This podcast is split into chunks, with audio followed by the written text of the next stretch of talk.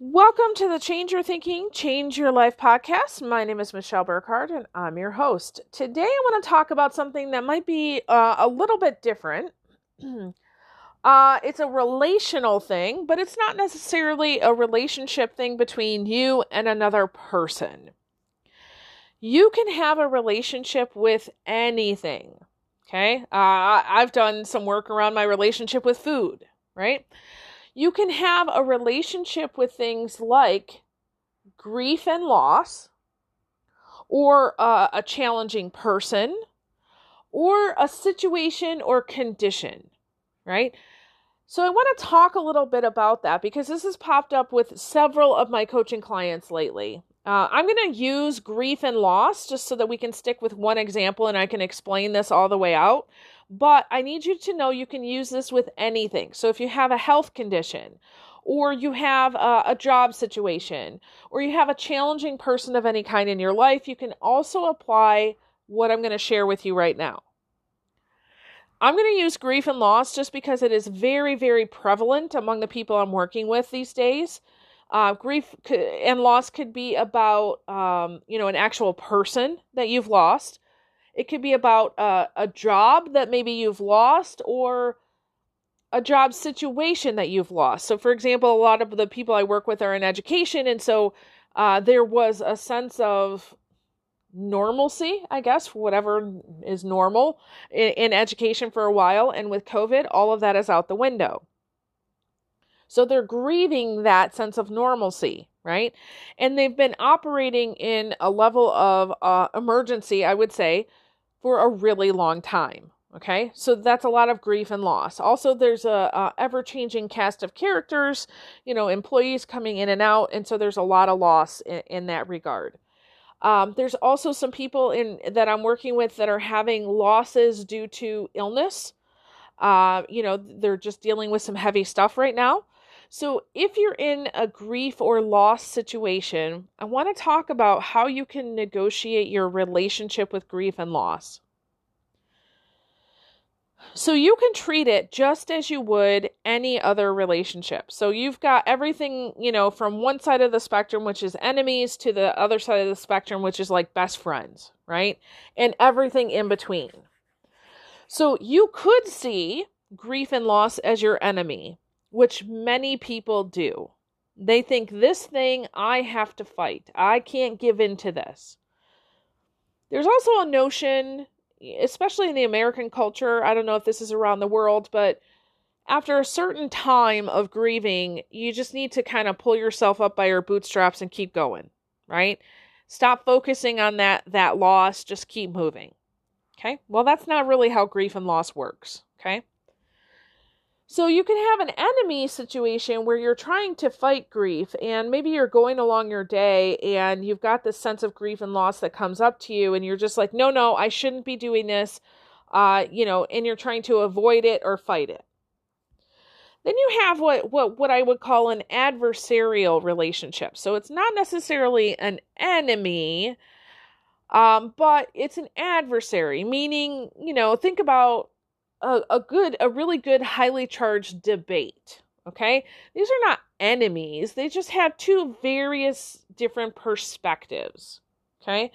So they're coming from different sides, but there's a little bit of respect here, right?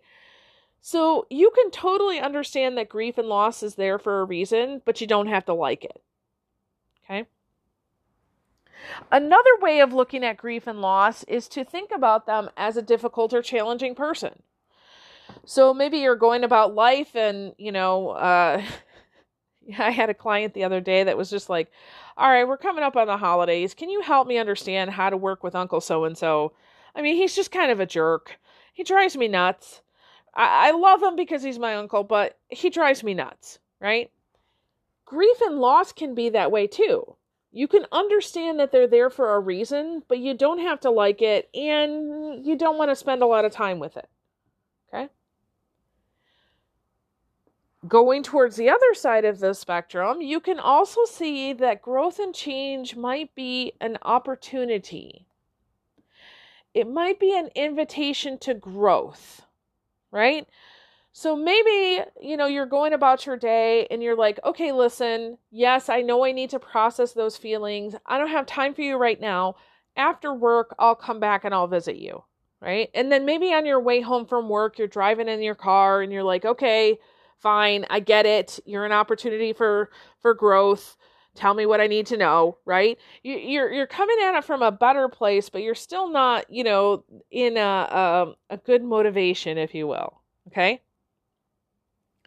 Then you can move into it being a friend or an acquaintance. So this is where you realize that this feeling of grief and loss, or whatever the situation or condition you're dealing with, is kind of here to stay, right? And you're like, okay, I get it. You're here. Um, obviously, you know, we're we're let's say you're three weeks beyond uh um maybe your sibling passed right? And and you're three weeks from that and grief is still coming for you and you realize okay yeah i get it. You know this this is going to be a thing now right? Uh i can't just get rid of it. I can't avoid it. I can't fight it. Um I, i've got to do something with this. And then on the other side of that spectrum, you have grief and loss as your best friend. Now, this is where, in my opinion, the magic starts to happen. Grief and loss is a normal part of life. It is normal for us to lose things. Okay? It's normal for us to, you know, at some point you're going to have to be done with that job. It might be that you, you know, die on the job or you retire from the job or you leave that job willingly or you get fired. But at some point you're losing that job, right? At some point you are going to lose the people around you to death okay? I i had a dear friend of mine she um in her early 60s she had never once experienced the loss of any person in her life until she was like 63 and it tore her to parts when a dear friend of hers died and I said, you know, you don't have the luxury that I do of losing dozens of people. So you've never been through that, right? But at some point, you're going to lose some people. At some point, hopefully not for a really long time, you're going to start to lose health. You're going to start to lose mobility and flexibility, right? Because it's a normal part of life. Some point, you're going to start to lose relationships you know, as you're growing through going through school, you know, the people that were your friends in high school are not the ones that are your friends in college and are not the ones that are your friends later on when you start to have kids and, you know, in the workplace. You're going to start to lose relationships. Loss is a normal part of life because we need to have that life cycle, right? Once you have that death and loss, then you can have rebirth. You might not be in the same relationship or marriage that you started out in but you might be in a a newer one or a better one or a you know you might not be in one at all. So loss is, is an important part of life. Your relationship to grief and loss is important.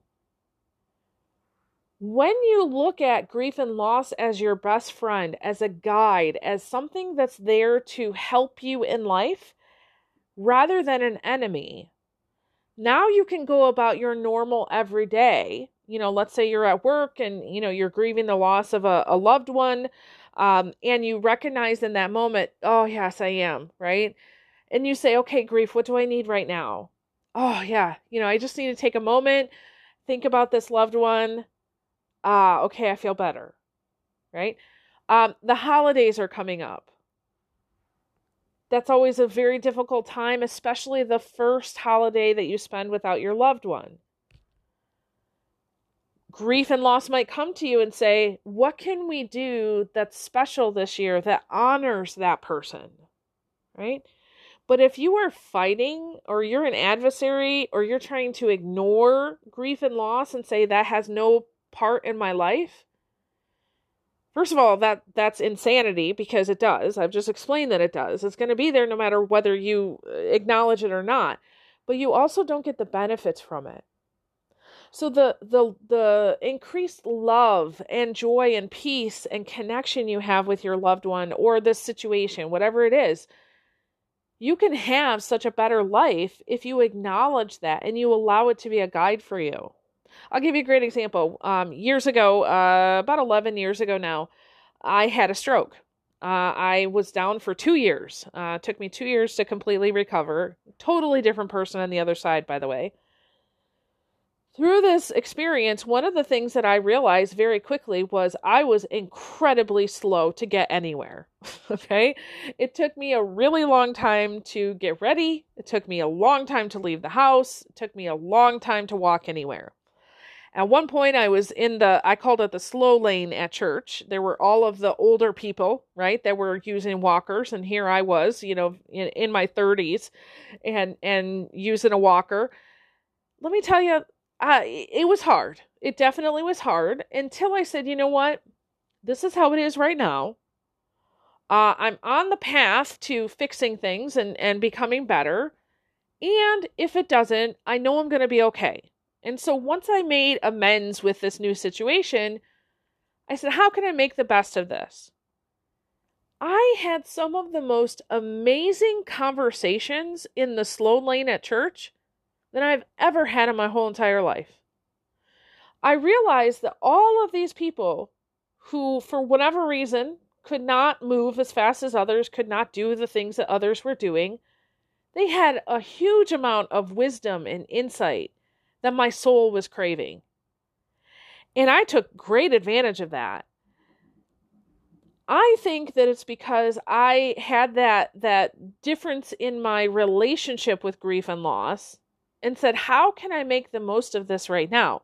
Show me what I can gain from this. And voila, there was a treasure trove of stuff that I gained from that experience. So, I want you to really evaluate what's happening in your life, especially with this idea of grief and loss. What is your relationship to grief and loss? Are you avoiding it? Are you using it as a guide? Are you fighting it and saying, no, no, I'm, I'm just going to keep plowing ahead?